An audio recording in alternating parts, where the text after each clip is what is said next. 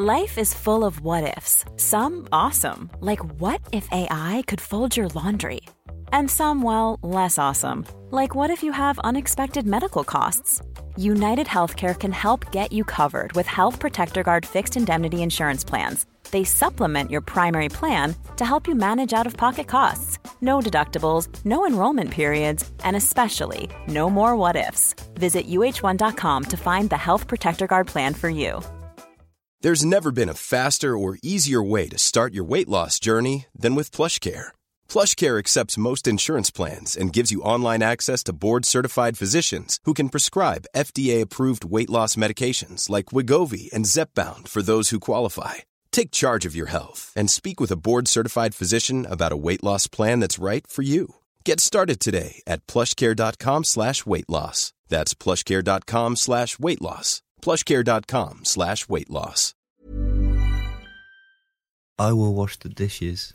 You go, have a beer. Supported by thegeldeden.com. To browse and buy vintage lead shirts, player signed prints, and classic memorabilia, go to thegeldeden.com. The Square Ball. By the fans, for the fans, since 1989. To buy the magazine, read the blog, and to download the podcast, visit thesquareball.net. We must have said something right on the last podcast because Leeds have been unbeaten since then. With the Kaiser Chief in the new Square Ball magazine, we're in the mood for a good old fashioned sing song. And little Johnny Howson's here to. Uh, oh, anyone got a bucket?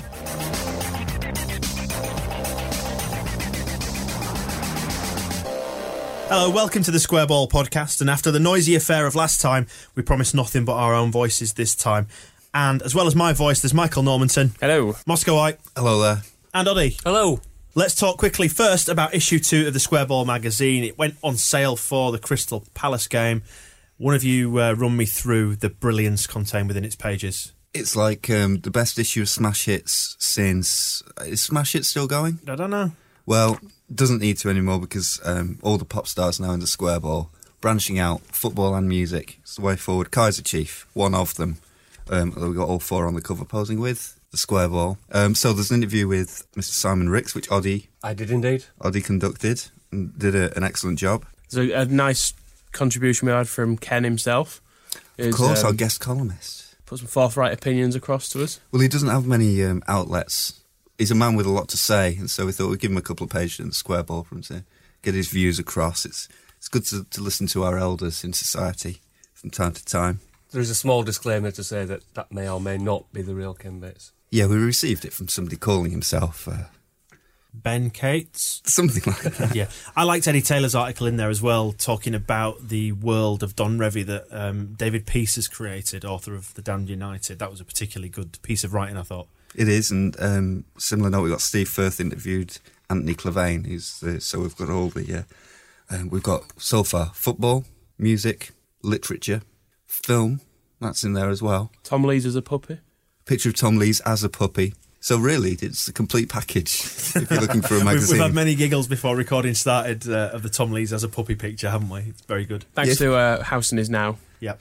if you've got the square ball there, just turn to page six and the uh, the right hand column. We really should. The top. We really should recommend having a look at that website, isn't it? It's howsonisnow.com. Play on words, very good. Full of all sorts of uh, graphical treats. Tom Lees as a puppy. It's as much as you need to know. That went on sale at the Palace game at Elland Road. It will also be on sale versus Bristol, and if we've got any left, if you're lucky, we might sell it versus the uh, the Red Lot on Tuesday week. If anyone turns up for it. Yes. So yeah, do log on to the squareball.net for all details on subscription, digital, paper, and otherwise, um, and have a look on the blog and plenty of other stuff on there too. Get in touch with us here then. Podcast at thesquareball.net is the email address. We're also on Facebook. You can find us on Twitter. White watching then. This bit could be quite brief because we've only got one game because of the international break. So should we all talk very slowly? We can dwell on it though because we won. That's true. We were going to dine out on this one till Christmas. So that just reminded me of Club Call. He was phoning up Club Call as a kid. Hello. all the action, We can talk And as slow as Brian. Brian the news. we can talk as slow as Michael Brown was on Saturday. And Which Paddy. really slow. Mm. It was a very poor win, I think it's fair to say. I left without feeling any particular happiness. No, I did.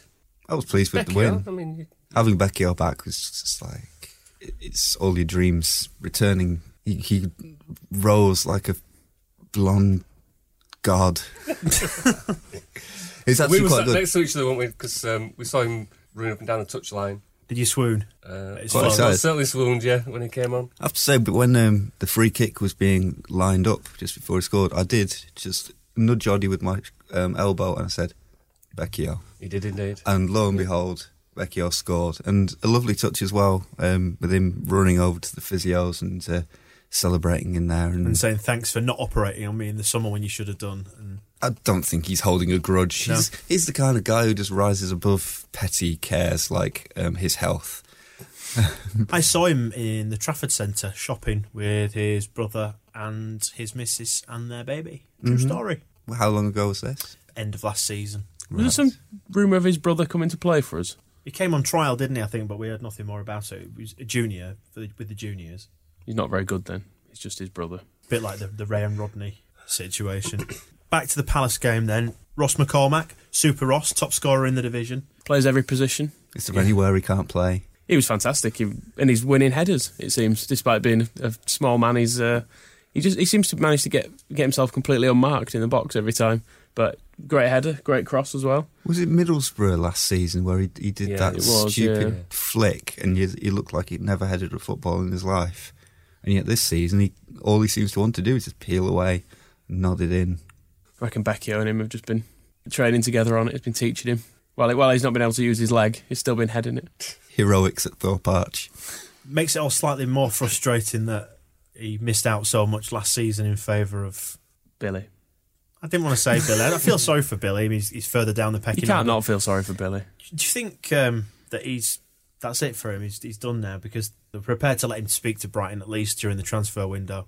Are his cards marked? It's not looking good for him, particularly now we've got Forssell who can, it seems, win headers as well. Did you see um, Ken's comments about a strike force in the programme notes on Saturday where he said, because he was just, they seem to have been very angry at Leeds about this story linking us with Nile Ranger and putting out statements to dismiss it. And then again in the programme notes, Ken Bates was saying, uh, we've got Becchio, Somma. Sorry, sorry, is this contrary to the we don't talk about speculation uh, rule? This was uh, distinguished as being not speculation because we were never in for Oh, it. okay, okay, sorry. He said, We've got Becchio, Somma, McCormack, and Painter. So why would we need Nile Ranger?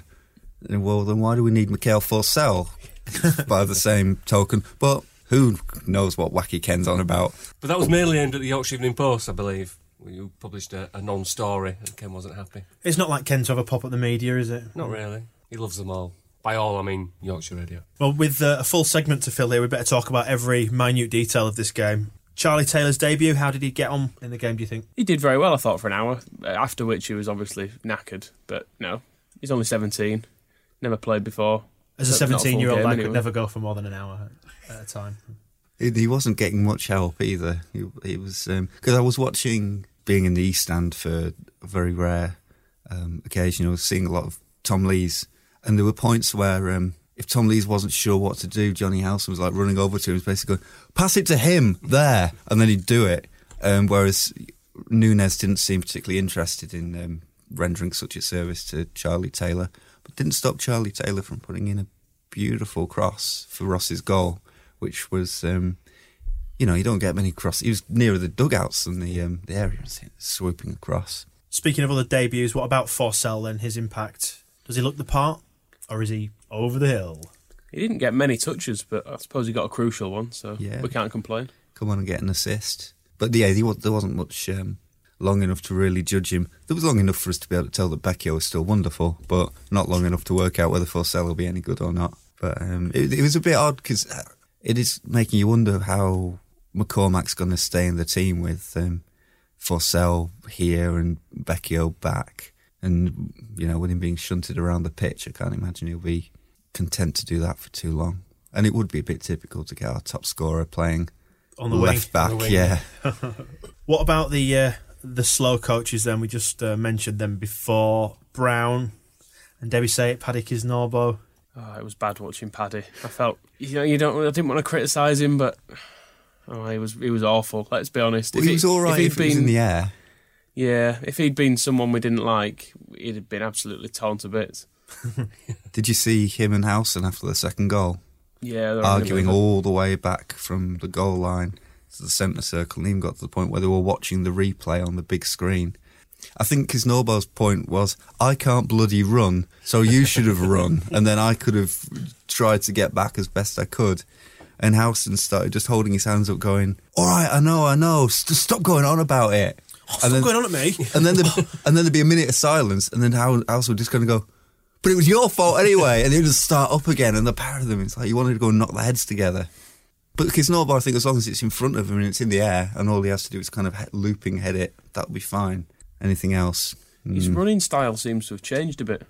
He looks like he's cacked himself a little bit the way the way he's running. I don't know if he's carrying a bit of an injury again or or what because he didn't. He's not looked as slow in other games. I don't think, but he really seemed to highlight it in this game, and it was, as I say, upsetting to watch. As was Brown. Um, Brown, yeah, didn't you have a little um, tactical chat with Simon Grayson at the Kaiser Chiefs concert on Sunday? Oh well, you know. You showbiz people, you. well, if you mean pestered him, then yes. He said that Brown hasn't trained or played in three and a half weeks, which I guess is some defence for him being massively off the pace. But yeah, he was pretty dreadful. For that to happen for a player who hadn't played since last December and spent the last six months at Portsmouth not kicking a ball, that's uh, There not a good sign. There was times when he, he couldn't get near a player to make a tackle, and then Howson was coming sliding in to win the ball, which isn't usual Johnny style. And then poor old Howson wasn't well either. To, it's a quite Blowing chunks, spectacular. blowing chunks into the wind. yeah, it was. Um, Alex Bruce was looking on, thinking, "What a star!" well, no, Alex Bruce must have just felt worse and worse because his unique selling point is now just blown away. Because if Johnny's going to be sick every game, then what's the point in Alex Bruce even being here? Yeah, he just started crawling around the centre circle, and I think that nobody was entirely sure what was going on, and whether and they were trying to decide whether to put the ball out of play, and the referee was going over to see if he was all right, and then he he stood up and then just yawned, and it was it was it was spectacular. You just saw this like orange gush come forward, and then it blew right back over him in his face like an explosion of vomit. Yeah, and then I think the referee then insisted that you go and get treatment, which I think was code for clean Change- yourself change up. your Yeah.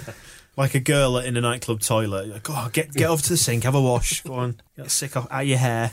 Drink drink more Blue Wicked. but yeah, spectacular stuff. As the um, I suppose the only upside is at least he didn't shit himself. Yeah, there is that. That's, that's a David Batty. Yeah, you got to look on the bright side. Although we can't necessarily say the same for Paddy. Brown, let me tell you.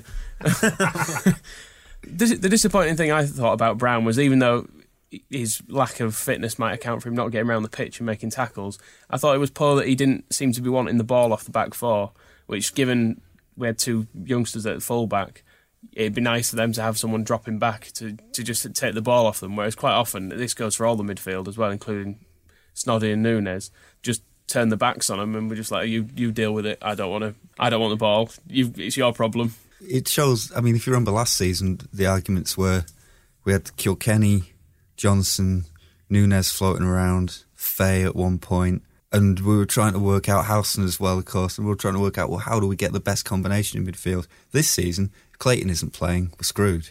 Yeah, it really he left much. an enormous hole in that team, which for a player who this time last year we all thought was crap. He couldn't track a It's bag of cement, could he? He was awful at Forest, I remember when he came on. And the other thing was Nunez not tracking back like Gradel did. Um, for all his attacking prowess, if he lost the ball, he did chase it back and try and win it back. Nunez had a bit of a strop, shall we say? Tantrum. Yes. Latin temperament. Nah, tart's temperament. Yeah. It's nothing to do with where he's from. If he'd played well, you can understand players being a- annoyed at being taken off, but he'd done absolutely nothing. But it's Il Principito. Haven't? Il Principito. Nunez. Ramon Nunez, Il Principito. The fact he took so long going off the pitch that people were booing. booing. it says, it, it was kind of a yeah. go on, hurry up. Come on, Come on! get off! Yeah, and then he went. He kicked the bag over, and he didn't shake hands with Grace. And then I saw him. There's a on the highlights a cut back to um, a shot of the bench at one point. You can see him just sitting there with his arms folded in a massive sulk. It's just, I mean, he's for the first game. Principito, Uh, happy. that pos- I'm ignoring this. That, that position's up for grabs now that Gradel's buggered off. And first game is like, right, you are now, you. This is your goal. Be left wing. Be fantastic. No, he just he screwed it up and then threw a sulk. It ain't good enough. It's worth saying that it's not his position. This is not the position of El Principito. Where's he from? I don't know. Is he in a lower low?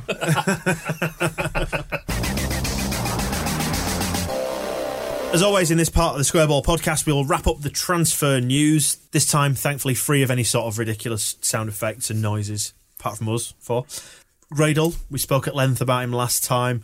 So, without retreading old ground, we now know what the fee was: two million euros net, wasn't it? Which works out to, did we decide about one point seven million pounds? Ken was telling us. It's the figure he put in the programme. Although officially it was undisclosed, but apparently we're allowed to know about this one. Just kidding. He's not rattled though. He's not rattled. No, no, no. Is that because they released it though?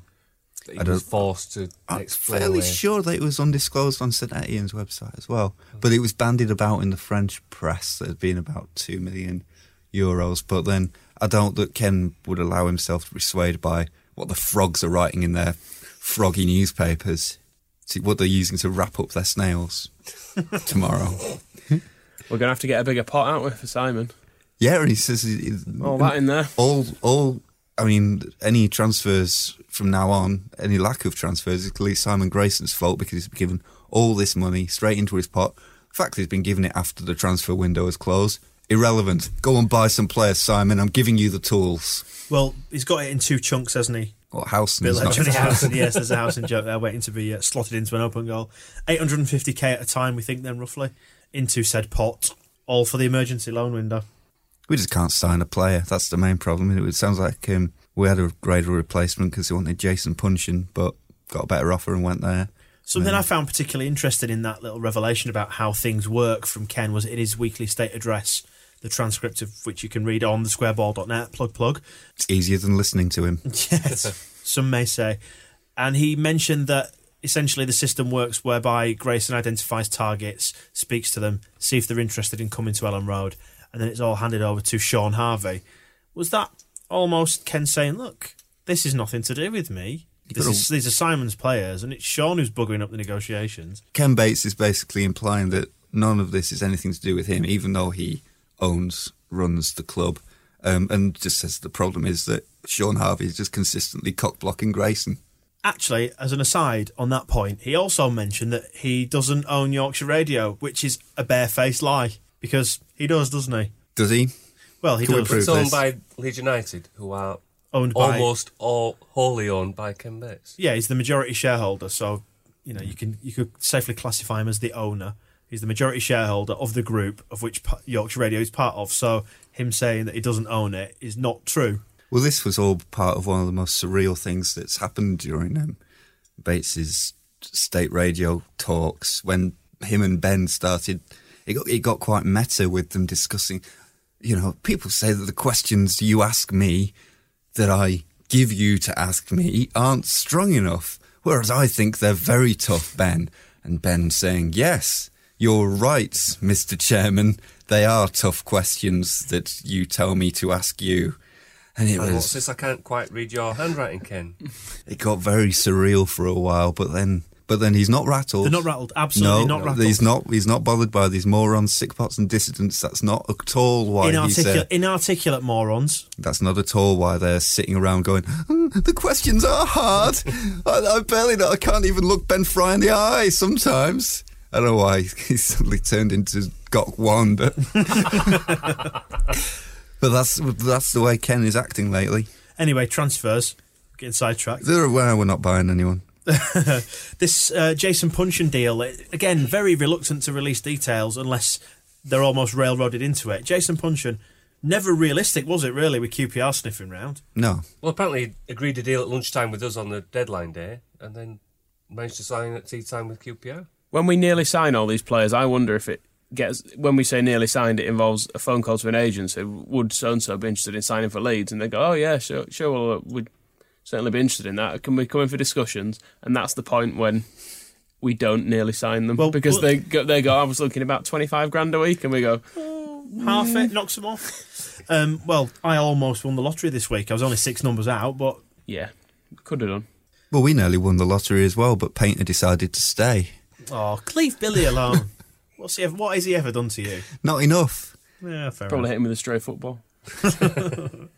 So he stayed, didn't he? We, we did touch on it, I think, twice in our very exciting, noise-filled uh, It was breaking news as we were we were here.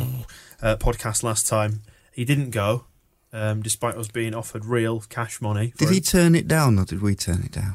It wasn't Apparently quite clear, was it? It was, He wanted to stay and fight for his place. Why? What's is he wrong in the head? and we responded by buying another striker. There. Back to the queue. Billy's got to be going out on loan, hasn't he? I mean, at least it shows that people are interested in taking it. I mean, if I mean Brighton signed, Vin, Vin, is it Vin, Vicente. Vicente? Oh, you're good at this. El Principito Vicente. So there's they're signing guys who used to play for Real Madrid, and they're thinking, well, he's a winger. We're gonna need we're gonna need a target man. He used to. Uh, There's no Raul Bravo though, so yeah, so Gus wants him. Somebody else must and Gus a use actually for him. seems to know seem to know what he's doing, doesn't he? Well, this was um, this is the possible upside of him not going to Brighton is we're not going to have to suffer Gus Poyet turning into a thirty goal a season man man machine Man machine. man machine. Yes, Billy Painter the man machine. More surreal, perhaps, than the whole Painter saga. How on God's green earth did Federico Bessone end up as a Premier League footballer? I, it, it defies belief. One of the stranger ones because we were struggling to farm him out to League One clubs. Then all of a sudden, Brendan Rodgers. I wonder if they bought the wrong man. I wonder if they said get the Argentinian fella from Leeds. a bit of a John Barnes, uh, Luther Blissett alleged story. It's funny how it's come about, is it because their um, their regular left back fell out of a golf buggy and broke his leg, and so they've had to hurriedly get in a left back. Which I don't know. We've been in a similar situation. We haven't hurriedly got in a left back. I don't think. I don't know. Which we've taken 15 years over the I job. I don't know who Swansea think they are. They can just swan out and get a left back. Did he play on Saturday against Arsenal? No. Oh, we They should wouldn't risk playing him, surely. Well, they lost, so they might have done. It was only Arsenal anyway. They're pretty soft. You've almost got to feel a sense of uh, respect to Federico for managing to somehow pull that off. He's gone. He had to go back though as well. That can never be easy. Yeah. Well, he sounded delighted though. He like, said a, he like, a, drove. like, like a lover who's strayed, comes back, tail between legs. I don't think his tail between his legs. It sounded like he was. Uh, Doing um, cartwheels to go back, I think. yeah, he was blowing um, party streamers all the way down the motorway as he was driving, cans open, playing the Beastie Boys as loud as he could. A bit like Dan on his way to Sheffield. Yeah, we're yet to bring anybody in, which was the most disappointing aspect of the transfer window. Danny Pugh being heavily linked. There's talk of uh, of a left back coming in sooner rather than later. May have happened by the time this makes it to uh, to air. Who knows? Pugh would be a decent signing. I think everyone seems. It's, it's not exactly inspiring, but everyone kind of goes, hmm, yeah, sensible, steady. How old is he now? He's got about 26, 7? Bit he was older, quite, maybe. I don't know. He's quite young when he was here Yeah, last. he was actually. Yeah, he's a decent age. He plays a few positions. And he, He played actual games in the Premier League, so yeah, and he's not looked shabby. And like um, disposing of Keogh, getting Keogh back, disproving Well, yeah, it- Kevin Blackwell. I was thinking this because when Bowyer and Woodgate and Smith were all being raised, I was quite adamant that we should not never go back. But then Danny Pugh comes online, and I'm like, well, hmm, yeah, go back for him. I suppose he never uh, never got into quite the same degree of trouble as any of those three caused us. But um, yeah, we know about him, and I think we would probably trust him if he lines up. We know what we're getting. Very much a Grayson sort of player, isn't he? Versatile, several positions. It's worth saying that he's one of the few decent players that aren't included in the 25 man squads because we've had that, well, for two years pretty much. We've had constant talk of this. Once they announce the squads, we're going to have a, our pick of all these mm-hmm. marvellous footballers, and then you look at the list and there's only two or three that are any good at all. Very interesting article from Phil Hay in the Yorkshire Evening Post this last week, wasn't there, about the uh, the dearth of players actually available during the emergency loan window? Ken told me they only print lies. The substance of Phil's Hay story was Leeds United cocked it up. That's basically all you need to know about that. Which, you know, if you're not from Leeds and you're not familiar, is a real sea change for the editorial line of the paper, isn't it, really? It's, it's only a very subtle story, but normally they're very, well, they toe the party line, should we say. Yeah, but there he was just basically saying that Leeds' whole plans in the transfer window ain't worked. Everything from Grayson's targets to the negotiations to getting them in. Yeah, and so that we've just got to the point now where there aren't any good players to have, so we're not going to be able to get any. It was also from Danny Pugh. yeah, it was also pointed out, wasn't it, that a lot of these the under twenty threes or the under twenty ones don't count in the twenty five man squad. So the young As talent- anyone, as anyone who plays Football Manager will know. Well, yes. So the uh, that you know they're not necessarily available as you may think they are. Yeah. Well, this was always going to happen with the 25 man squads. It was the first couple of seasons where it took the clubs a while to get to work their heads around it, and now they've trimmed the squads to the point where they don't have excess players. There aren't, apart from Manchester City, they're not just carrying rosters full of dozens of players because they know they can only have 25. So we're still grubbing around like it was two years ago when there was when there was fodder to be had. There ain't no fodder no more. But we- we do seem to be quite good at picking up what Sounds like a country music song. we do seem to be quite good at picking up players from overseas. You look at Luciano, you look at you know Nunez. We've had you know varying degrees of success with that. Should it, we not be farming the lower leagues for the the best upcoming talent that's going to fit in with our wage structure? You know, players that are perhaps looking at the, the next step up rather than players that are looking to step down from the Premier League. Part of the problem with that is that they're still too expensive for us. You see lower league players go for still half a million up for, for promising League One, League Two players, and we don't pay that sort of money. We've, we've got to buy somebody. I mean, we, We can't. do. We can't We never buy. haven't. We haven't. we can't. We can't carry on forever not buying players because they'll all retire and we'll have nobody left. I think you're right, but we would be able to afford the wages of a lower league star, but they've got chairmen that own them that want millions. People talk about Adam Le Fondre and his ilk, who've proved it at the lower level, but he's been linked with places for a million pounds, and Looks like that Oxide and Neutrino from uh, Southampton. What was it? Oxide Chamberlain, whatever he's called, Oxide Chamberlain. who turned out to be any good in uh, in the third division, and so Arsenal bought him. It's like, what, what can you No, do? I didn't necessarily mean the the, the sort of very prominent up and coming No. youngsters like that, but you know the, the we'll just get the shit ones. Well, no, but the, the sort of 23, 24 year olds who are then you know looking to make the step up. That are, look at Paul Lambert. Look what he did with Norwich. Um, Yeah. and look where that's got them. We're talking about the Bradley Johnsons and the Fede Bessones and the I don't know. No, I agree. I would much prefer that to be happening, but isn't going to happen. So meanwhile, Mika Varinen, Well, yes, brings me on to that. We have the brought future in, is Finnish. We have brought in one Finn uh, in the shape of Mikael Forssell. Kind of touched on him in the uh, in the previous section. Any more to add on that, other than he'll bring a bit of experience, wise head. Attractive man bag. He was in the background when Simon Grayson was being interviewed after the game, look, hunting for something in a very, a very high hanging man bag. It's quite distracting. You're trying to listen to what you know. Grayson's whispering sweet nothings, and the way you were gesturing then, it looked like he was cupping a breast. yeah, because I don't have a bag to uh, illustrate, I can only use a Via- via imaginary breasts. this audio medium. Uh, yeah, the other the other Finn, Mika. Pronounce the surname again for me, Moscow. He doesn't know how to say it. He's just reading it. Varinen, it says here, Varinen, Mika Varinen. Can we not just call him what it said in this um, this newspaper article? Hardcore professional. That sounds like somebody who might apply their trade in Amsterdam or. A multitasker. Well, he was uh, he was playing in Holland last season, But I was they, thinking more in the in the red light district, He's- to be honest. Okay. Well, he says that they discarded him like an old shopping bag, and he's without a club now. So we may as well have it. It's perfect And without an agent too. So Ken will absolutely love him. Not sure if that's true or not. There's there's some. That's what you wrote um, down here. yeah, no, but I've, I've since seen that particular part of the article debunked. Apparently, he does have an agent somewhere. But he, I mean, he's very much like Forssell that he's playing international football for Finland, but doesn't have a, a club.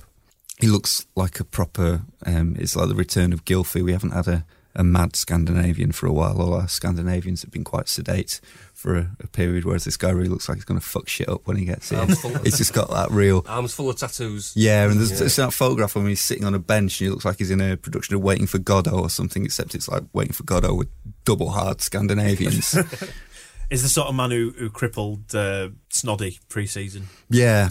Oh, don't remind me of that. I'm still angry. Sorry, I know it upsets you. Well, final word. I guess we can tie this in with the lack of transfer activity. Seems to be a very slow uptake on the Manchester United tickets in the League Cup, which is disappointing from the club's point of view. Is it a bit of a surprise, really? I actually am surprised. I thought, even though there were obviously category A prices, I thought they would pretty much sell out. On Evi- the- on evidently, the, club did as well, given the the, tran- the the not the transfer policy, the ticket policy that was put in place for this game. Yeah, they were acting as if it was going to be all over by the time members had got them, but they've actually put out today that members can have some extra ones if they want. Yeah. And Um, Poor take up from season ticket holders, wasn't it? yeah, it's on it's on Sky, and depending on where you sit, it can be anything up to thirty eight quid. It's probably not been helped either by Man United steamrolling everybody because I think people think, yeah, I don't want to go watch that. No. I've no interest in seeing Kisnorbo having to play against Rooney There, there doesn't in seem his to, current state. there doesn't seem to be that sense of anticipation like there was for January the third, where you know because we're not on the up anymore, are we? We've sort of plateaued and even dipped a little bit. You could argue there's not the same sense of forward momentum. And poor old Charlie Taylor, if he's having to turn out against Nani, it's a scary prospect. Michael Brown in midfield against whoever they have in midfield. I don't know. This crazy over I don't know so about them.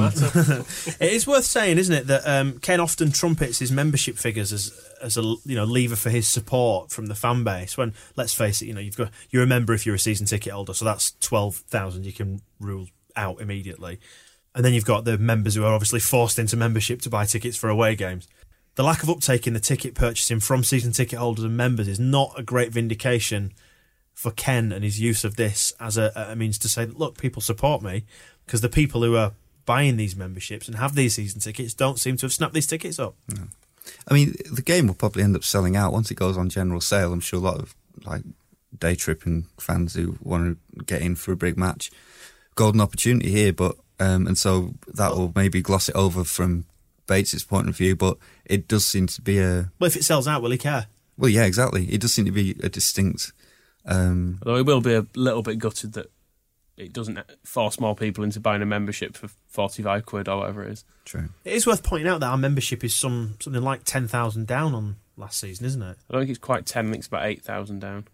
For argument's sake, let's say it was ten thousand because the math is easier to work out. Ten thousand times forty quid, four hundred grand out of the pot. Whatever pot that goes into, it might be the seventeen departments, it might be Simon's, who knows?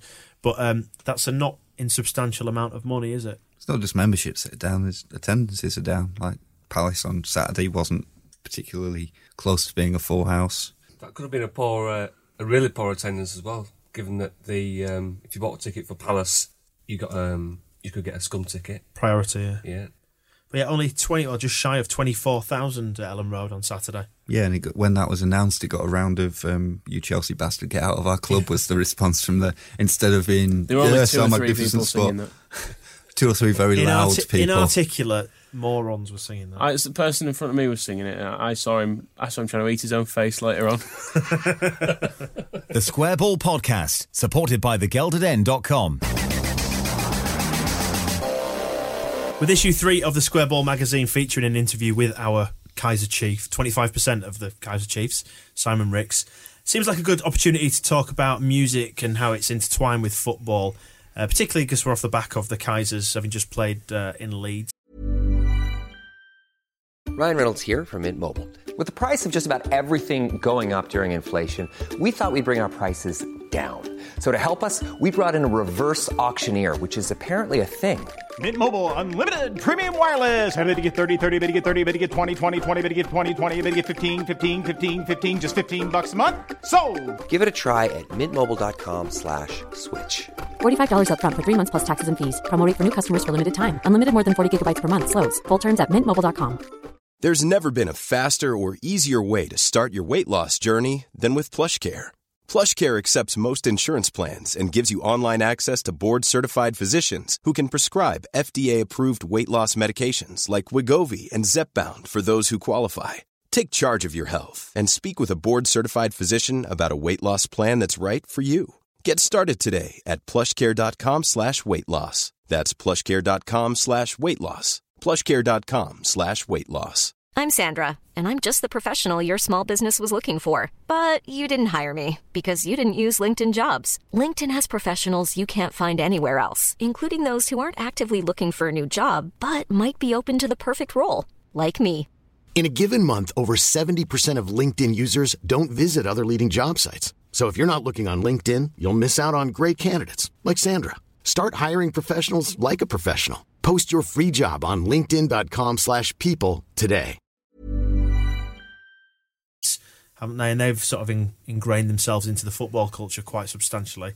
We're a club that has its own very famous theme song in Marching On Together, Leeds, Leeds, Leeds, as it's properly known. It's a bit good, isn't it? It's a belter. Name name me a better football song. Well, I would that ask isn't you, the Anfield rap. Yeah.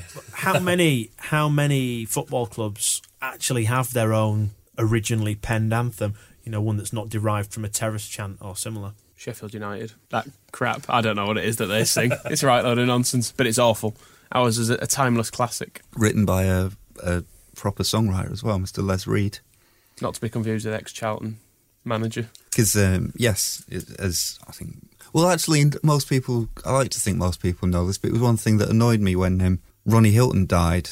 Ronnie Hilton, who wrote and performed Leeds United Calypso, Lads of Leeds, Ballad of Billy Bremner, uh, Tale of Johnny Giles, all that kind of stuff. And when when he died, um, he was fated in all his obituaries as the the writer of Marching On Together, the Leeds club anthem. And it's like, no, it's like such a shame that like, they pinned on him the one thing that he didn't write and sent him off in that way. And I was quite because I'm I'm quite a, a fan of of Mr. Hilton's, uh, not just his Leeds United work. He's a he's a, a varied and um, versatile performer. The definitive version of a windmill in Old Amsterdam, I think you'll find, was his. All right, you're showing off now.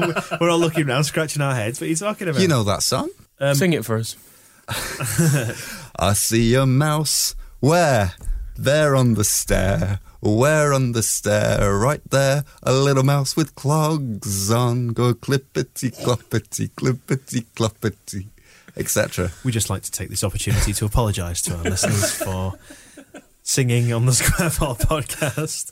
It's Uh, a classic. Was And he gonna- which, one, which one of the two of them was it that um, that wrote Delilah as well? Was that That was Les Reed. it? Was Les Reed? Yeah. So Les Reed wrote for the likes of Elvis and Tom Jones and um, other assorted stars of the 1960s. Ronnie Hilton was. Um, um, he did a, an excellent version of Chitty Chitty Bang Bang, which I also have on LP. How does that one sound? Um, Chitty Chitty Bang. Well, it actually it sounds very good in um, in Ronnie's dulcet Hunslet tones. He's um, he does a, a very nice version, and also I also have a lovely album for him called Ronnie Hilton sings uh, the songs that sold a million, and it's with the continuous sounds of the Harry Pearson Orchestra, which play constantly throughout the whole record, and they have little um, interludes between the songs, and then Ronnie's voice just kind of fades in and fades out, and it gets quite spooky and moving in some parts because he's doing some quite sort of uh, low key ballads that um, there's a lot of drama in there. And then he just and then he comes romping in with a rendition of uh, love and Ma- no, it's love and marriage. that he comes crashing in and uh, trying to jolly up the middle of side two. But it's it's an absolutely fantastic record. Side, Side two. two. For our younger listeners, side two is what used to be on the other side of the records. Does- I was the old fucker. yeah, yeah. your iPod doesn't come with a side two. In terms of Delilah, going back to Delilah, you You're know, obsessed with that- Delilah. No, I was going to say we could have almost had that as a song. You know, when you think about it, we were close to that, weren't we? If it, you know, by, written by the same people. Yeah, Les Reed. I think he had this song knocking around, the song that became "Marching On Together," but he didn't have the the words, and um, somehow put the two together. Magic happened, and really, I mean, most football record clubs back away from them quite quickly because they tend to be toxic, or they tend to be by status quo. If you're a Scum fan, whereas ours, quality song, hitting the charts, good tune, memorable lyrics, sung it all the time, every home game. I have to confess to uh, when I'm driving up and down the M1 on my way back and forth from work, sometimes sticking the album on, you know, the CD that came out. Which is your favourite side? Um, the, the, The one si- that plays. The side that plays, yeah. the one without the drawings on it. Uh, I uh, And, and I, I've sometimes put it on and just listen to the whole thing. Uh, you know, the first half's probably better than the second half of that album, to, let's be perfectly honest. Football in the Yorkshire Rose. Not necessarily a timeless Don't classic. don't rile me. We'll, we'll come on to that in a minute, but uh, I do it and I, and I can listen to it, and I start feeling quite emotional when I'm driving, and you know, and I'll sing it to myself in the car and get really involved in it, and just you know, it does take you back to times at Elland Road. Well, Les Reed with Marching On Together got that sort of proud peacock strutting around tone. Ronnie Hilton, a bit more of a kind of a there's warmth and humour, and um, especially in something like the Lads of Leeds, where he's naming every single player, and then you, the physiotherapist and the ground staff, the office staff, and the disc jockey if he plays this, and it's just it's But it's all very reminiscent of the whole Don Revie family idea Yeah. around the club, wasn't it? And it and it very much encapsulates that. And that mystifying line in the tale of Johnny Giles, but if you meet him in the street, he'll sell you some insurance. yes? All right, Ronnie. But it's the first few bars that do it for me because it never fails to. Yeah. It's the same with the well. That was the B side, wasn't it? Was Leeds, Leeds, Leeds Yeah. to the song Leeds United, um, and that was opening bars of that, which are very similar. Yeah. Really, it's hairs on the, on the next stuff, isn't it? I think that. What about the opening bars of the 1992 remix, which was also pretty good? I remember them playing that on BBC Leeds at half time. They debuted it in the game. We lost 4 1 to QPR in the championship season. Everyone was really excited. And it was like a baggy remix. It was good. It was that sort of synth piano. yeah, a bit of Italian house style. And it was. Um, Well, looking back on it, it's actually. I, rem- I remember thinking at the time they've murdered it, but looking back on it again now, actually, you know, it's quite cool, wasn't it? it's absolutely fine. You can't. You can't. Um, you can't ruin a, a good song. Was that not by? Is it Ian de Whytell who runs? Is it Crash? Yeah, Records. he tended to have his hand in Yeah. all of the Leeds United stuff because Crash Records being a, a record shop, famous record shop in Leeds. And, Worth saying for the non-Leeds listeners. He must have been behind. Um, we are Leeds. We are Leeds. We are Leeds. Whoa. Do-do-do. Yeah. which has some. That's got some really fruity stuff going on in that with the eleven men, just one heart, just one dream, dream, really dream, dream, dream. overproduced late eighties, early nineties stuff. Yeah, yeah. I've got, I think, the twelve inch on vinyl of the song. Remember the song "Leeds Salute"? That was the I've one not that came heard out. Leeds No. Salute. Well, what I shall have to, I shall have to dig that out, and I'll, and I'll see if I can get it into some sort of modern format. I'll give it to you, Moscow. Clearly, Yeah, you've got, you've got, got a gramophone. player. You've got a gramophone player, yeah. And we'll, uh, I'll have to, we'll have to dig that out and return to it in a later podcast again because it'd be in my loft somewhere. But and it had a little stick man doing the Leeds salute on the on the front of it. Fido Dido style. Yes, very much so. Very much so. I think uh, all throughout our listenership, there's probably anybody under 20s just going, what the fuck are these old geezers on about? Yeah, get the album. Speak to your parents. I think we need to give John Charles a mention as well for his, his pub style of singing. We move, ding, ding, oh, and what do you get? I think It was him, 16 tons, wasn't it? yeah, him, him being Welsh wasn't enough for him to be a singer. Has for me. anybody ever heard the original? I don't mean the original of 16 Tons because the reason they had him doing that on that CD was because he it was a hit in Italy in the 50s when he was playing for Juventus and he sang it in Italian. There's- I mean, Really? yeah, there's nothing Wow. John Charles couldn't do. Yeah, he sang the whole thing in Italian, but they, then rather than just put that on the um, on the greatest hits of Leeds CD, they They got him a- back in, didn't they? Yeah, they got a Casio keyboard out and him aged God into his 60s, 70s. The keyboard on it is atrocious. It is your little Bontempi kids Christmas present thing, isn't it? I'll put it on trumpet saying. A bossa nova beat. yeah, that um if you listen to that CD, you sort of you get to 16 tons and then probably skip on to We Are Leeds, bit of uh, Tony Yeboah. If you accidentally get the start of um, football in the Yorkshire Rose, then you frantically skip past that. The Tony Yeboah ones had legs, hasn't it? It's that's lasted. Well, very simple, you see. Yeah, on the on the on the terraces. I've always thought that they should go back to playing all the old classic songs at Elland Road because it seems to have died out. We get a bit of marching on together, don't we? But um, they should play them all. I remember they always used to play them all back to back. Brilliant as well for, for younger listeners. They can learn a bit of history. Well, it's nice that um, the ballad of Billy Bremner and the lads and um, Leeds United, it's just called, isn't it? Yeah. Still gets sung um, on the Kop. His hair is red and fuzzy, his body's black and blue. Come on.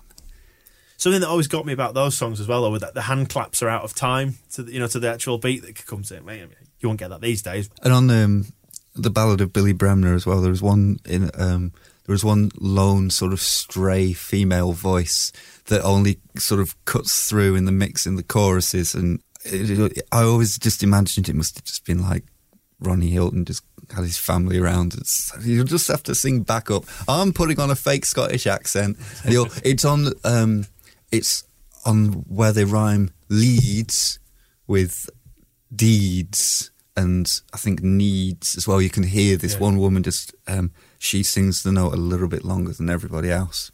There's a great video on YouTube of a man belting out uh, the ballad of Billy Bremner in a pub.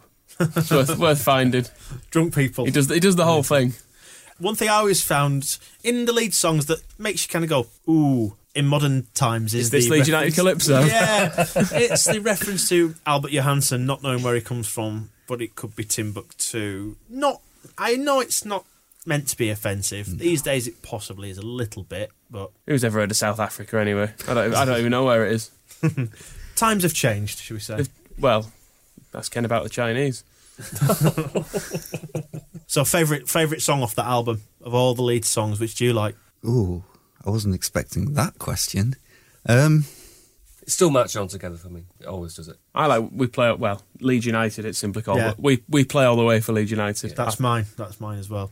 I think it might be the lads of Leeds myself. It's got everything. Bit of humour at the end, but then rousing to begin with. But it certainly isn't a football in a Yorkshire Rose. Uh, you mentioned other football songs. You you did mention the Anfield rap a little while ago. Did anybody ever own any other football records? Did you buy any others?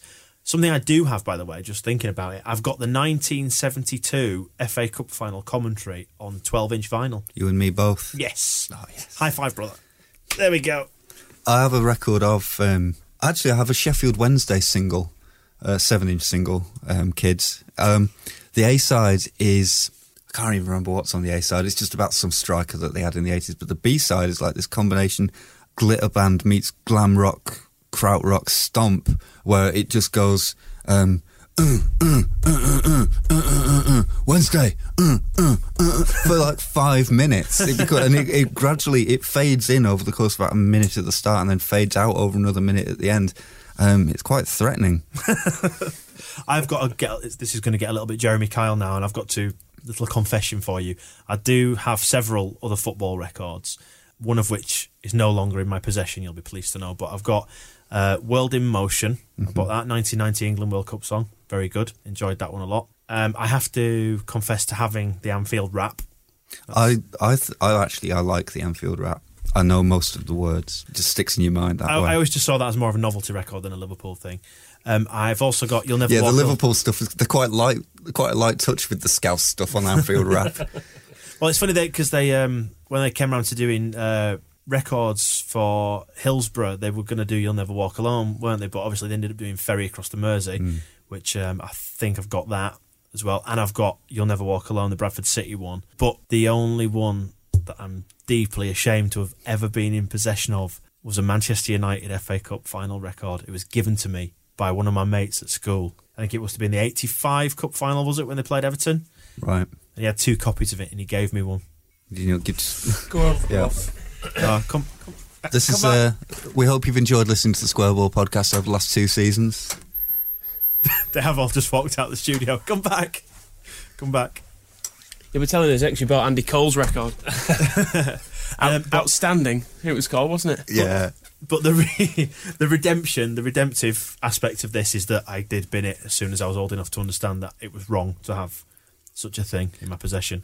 I still I have got and have kept um, from about 1982 the Tottenham Hotspur Party album because basically if you've got um, Glenn Hoddle singing "Happy Christmas, War is Over," you're not going to give that away, are you? See, That's a keeper. I always wanted Diamond Lights, but never bought that. That's Hoddle and Waddle, wasn't it? Hoddle and Waddle. Um, um, also, I strongly recommend you'll go to YouTube and search for Waddle and Basile Boli doing "We Got a Feeling" because the video for that is absolutely incredible. And plus, it's full of uh, Chris Waddle. Hey, I'm English, and Basile Boli. Hmm, je suis France. Um, Humour that it's it's an absolutely sensational track. I would also confess, if you can confess to having that scum record, occasionally from time to time, I don't know where it comes from or why it happens to me, but I get pass and move, it's the Liverpool groove Ah, yeah, stuck yeah. in my head for ages, just going round and round. Just those two lines. It drives me to the brink sometimes. One of the odder things you find on YouTube when searching for Leeds United is that, that music video by a woman called Amanda Palmer, Yeah. which is in, seems to have no link to us whatsoever. She wrote it because she liked our the passion of our fans, didn't she? From a sort of a gritty northern I think perspective or I something. think what I heard was that she was speaking to somebody from Leeds about Leeds United and completely sort of misunderstood the whole thing and went and wrote that terrible, terrible song. She's generally quite a bad person. That's Amanda Palmer's agent speaking for you on the Square Ball. Anyone who gave birth to Carlton has got a lot to answer for. we couldn't talk about football and music without mentioning goal music. I mean, I in the months gone past, I wrote a little uh, blog post on the use of Tom Hark. Da-da-da-da-da. Na, na, na, na, na, shoot me now. Yeah, uh, off the back of us beating Burnley uh, pre Christmas last year, which was particularly enjoyable. Absolutely disgusting. Hate it. Should never play goal music at football grounds. Agreed. I'm sure goal music was mentioned on Twitter not long ago by someone from the club, and they got roundly shouted down. And they also made the, the error of asking the people of Twitter what music we should run out to, which just brought many a sarcastic, um, "Baby, I got your money," that kind of, uh, Anything by Monaco. yeah, all that sort of. Um, Dirty Cash by the Adventures of Stevie V. it was all that kind of thing. Yeah. So I think I think the club might have learned the lesson on that. Don't don't ask people what they think. Don't speak to the fans, the morons. Um, White Riot by The Clash, I think. That would work. Yeah. Taxman. What about The Taxman? Just like the song. Yeah. Just like the song. Would it be Rockwell's cover version? No. No, okay. Philistine. Right, coming up in the next fortnight, we have three matches, starting off with Bristol City at home, the return of the killer. The killer. If, if we suddenly turned into a, a WWF outfit in your that's wrestling, not wildlife. Sorry, it's too it's too much caffeine. Probably the least threatening killer you can you can imagine. We'll win this one. We won't um, keep a clean sheet though. Maynard will score. Yeah, we won't. We never keep keep a clean sheet. However, they won't keep a clean sheet because David James is in goal. I think somebody on Twitter today did say did look for odds, didn't they, to not keep a clean sheet for the rest of the season? Thirty-three to one. Worth Yeah. sticking a tenner on. Yeah, we, I mean, it's been the case for a couple of seasons. You always know that there's going to be goals in a Leeds game. It's the kind of value. That's why the ticket prices are so high. Other clubs will charge you 30 quid and you won't even see a goal. At Leeds, there's all the fun of the fair. We used up all our nil nils with George Graham. We had enough then. yeah, I, I, I think we'll. I'm relatively confident against Bristol. They're one of us again, a bit like Palace. Although admittedly we nearly lost that. They're a team I look at and I think, yep, at home definitely. Yeah, they're supposed to be good, aren't they? But they're not. So Depends that's if we get handy. Clayton back. Yeah, if he's Which not, I is, can. I've just uh, got visions of Brown being in there and smashing through the back of Kilkenny. Yeah, do you think we're going to end up getting bossed around by um, by Killer? He's likely to have that game he had for Oldham. Yeah. New Year's Day that day when we signed him a week later and just bossed it. innit? Maybe we'll sign him back. I imagine some of these the Leeds players will be quite pleased to see him bossing other people around, thinking we don't have to take that shit anymore. Stop pointing, you, Neil. you can complain to someone else. I, I always point at him.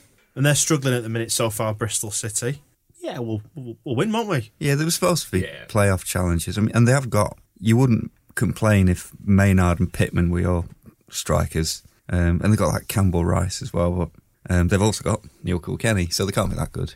And they've yeah, they've not started uh, in any particular decent way at all. So let's. Mind you, they are above Reading, and Reading nearly went up last year. So Well, yeah, again, it's a Brest- but Reading have got- strange Let some players go, aren't they? Yeah, that's true. Shane Long and Matt Mills. Matt Mills. Presumably for this game as well, Becchio will start on the bench again, and we know what, what he does off the bench against Bristol. Didn't he come on and score a hat trick last year?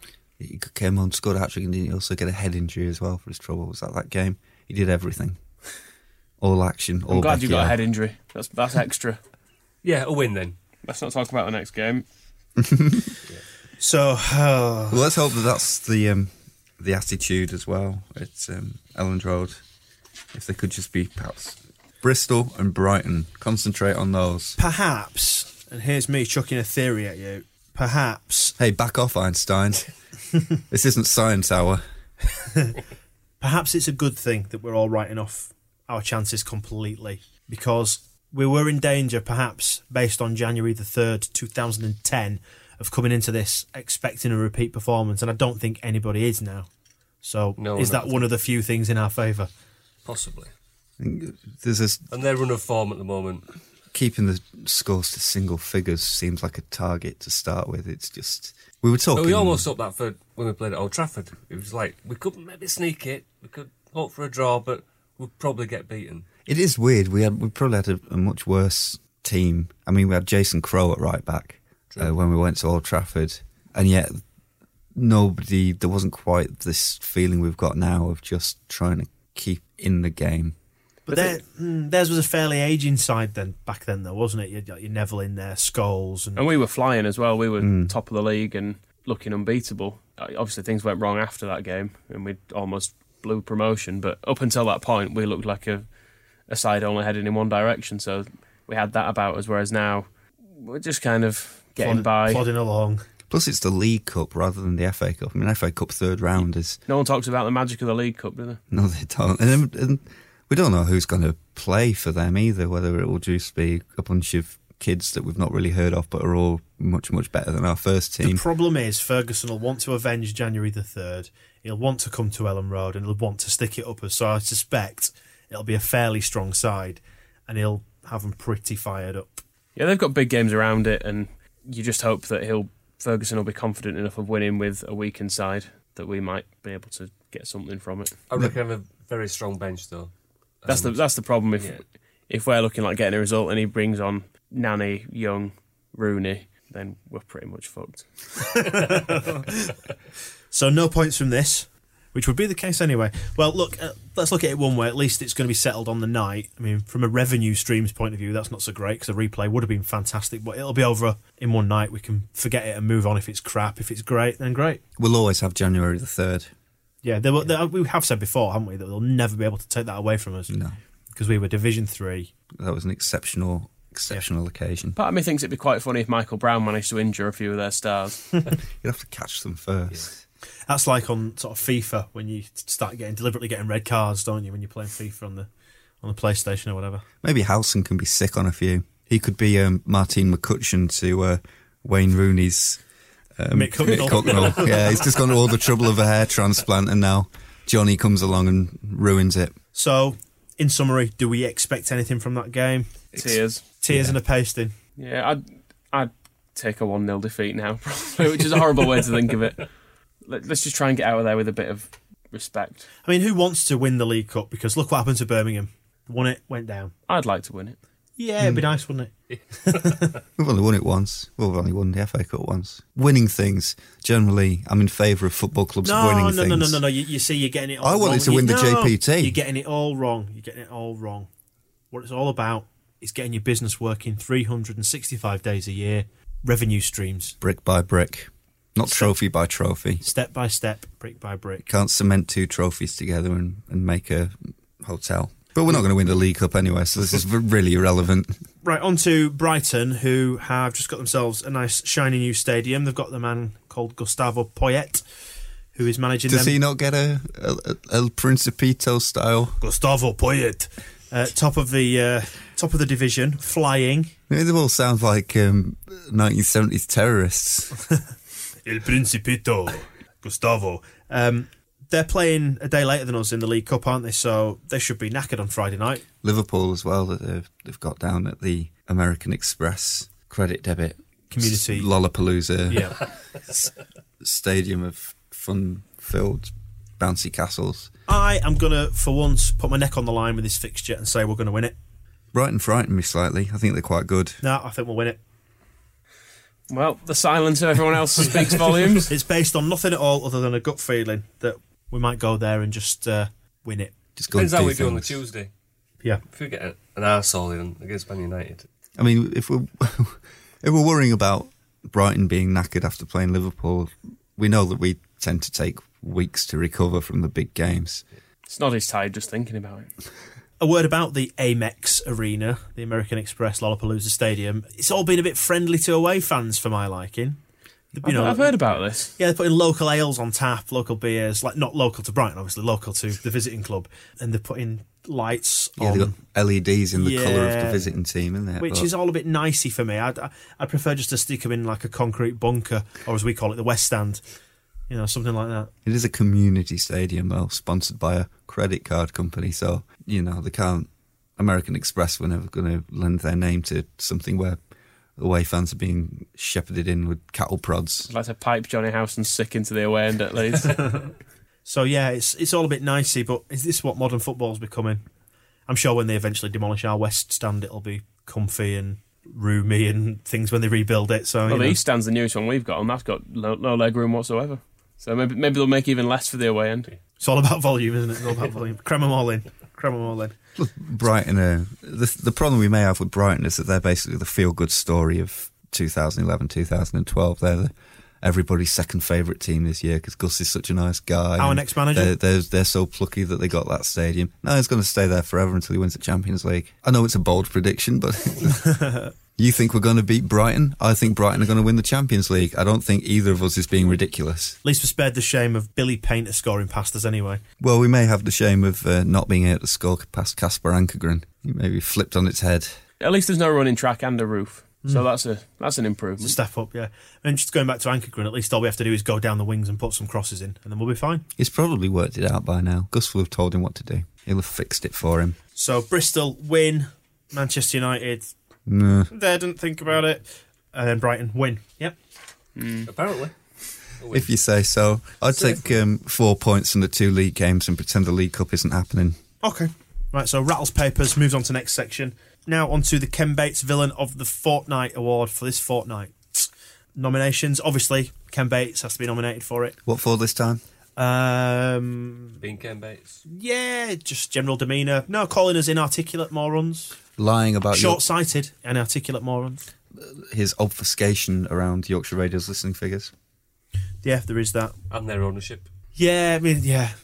A So list that's, of things. that's Ken So Bates. this is- That's Ken. Uh, I want to put forward Ramon Nunez for his big tarty strop at Elland Road after being substituted. Don't need that. It wasn't right. I mean, I I remember being a bit more charitable about Beckford when he did it because he was top scorer and he had been for two, three seasons, and he could sort of understand. Plus, you knew what was going on shortly afterwards because it was a week when he was putting his transfer request. So there's reasons behind it. Nunez, no reason for any of that, no matter what his nickname may be. What, which is what?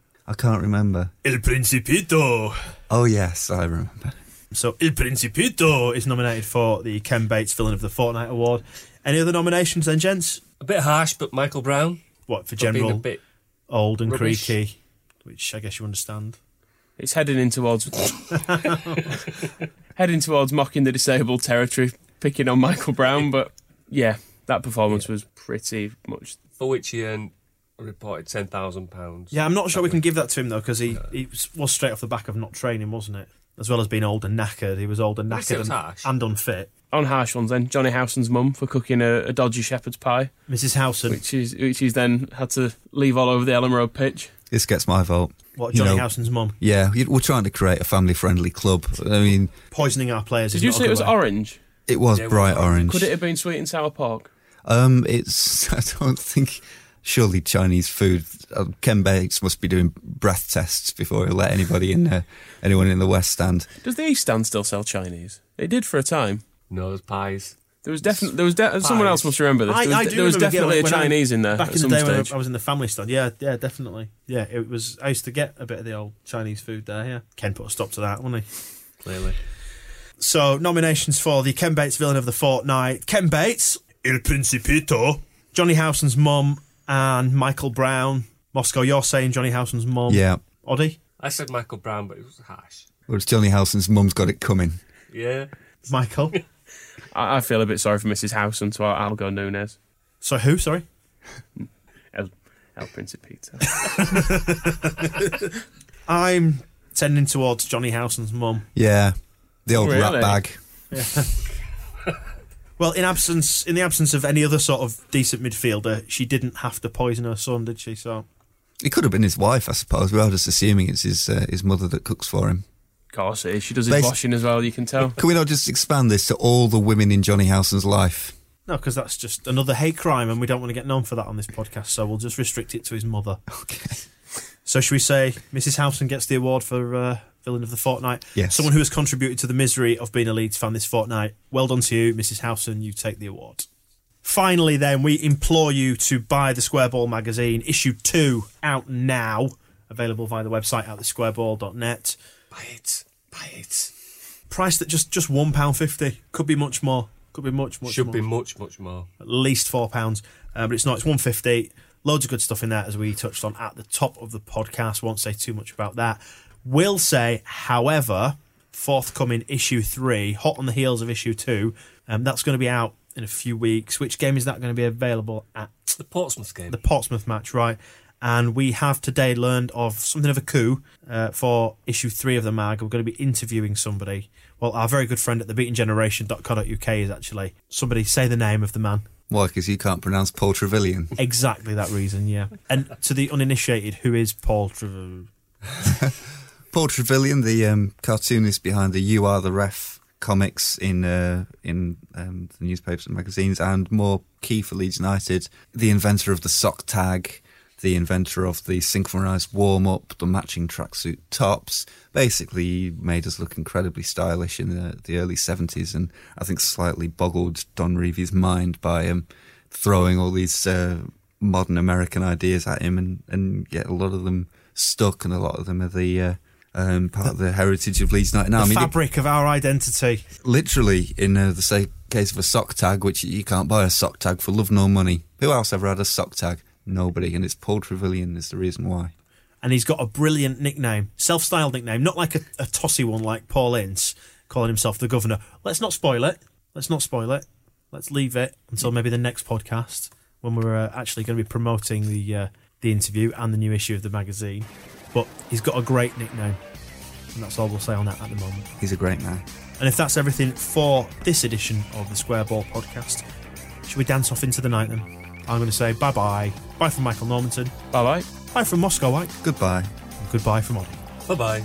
We will return in a fortnight to tickle your ears. We look forward to speaking to you then. See you later. Bye bye. The Square Ball Podcast, supported by thegeldeden.com. Hello, welcome to the Square Ball podcast. And after the noisy affair of last time, we promise nothing but our own voices this time. And as well as my voice, there's Michael Normanton. Hello. Moscow White. Hello. I don't know. I don't know what's going on. Tom Lees as a puppy just came into my mind. I'm sorry. You imagine him sat in the corner, a little Tom Lee's puppy, throwing biscuits. There you go. Come on, Tom. Sit. Mom deserves the best, and there's no better place to shop for Mother's Day than Whole Foods Market. They're your destination for unbeatable savings, from premium gifts to show-stopping flowers and irresistible desserts. Start by saving 33% with Prime on all body care and candles. Then get a 15-stem bunch of tulips for just $9.99 each with Prime. Round out Mom's menu with festive rosé, irresistible berry chantilly cake, and more special treats. Come celebrate Mother's Day at Whole Foods Market. Mom deserves the best, and there's no better place to shop for Mother's Day than Whole Foods Market. They're your destination for unbeatable savings, from premium gifts to show-stopping flowers and irresistible desserts. Start by saving 33% with Prime on all body care and candles. Then get a 15-stem bunch of tulips for just $9.99 each with Prime. Round out Mom's menu with festive rosé, irresistible berry chantilly cake, and more special treats. Come celebrate Mother's Day at Whole Foods Market. Even when we're on a budget, we still deserve nice things. Quince is a place to scoop up stunning high-end goods for 50 to 80% less than similar brands.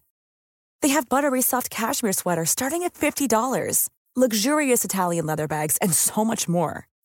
Plus, Quince only works with factories that use safe, ethical, and responsible manufacturing.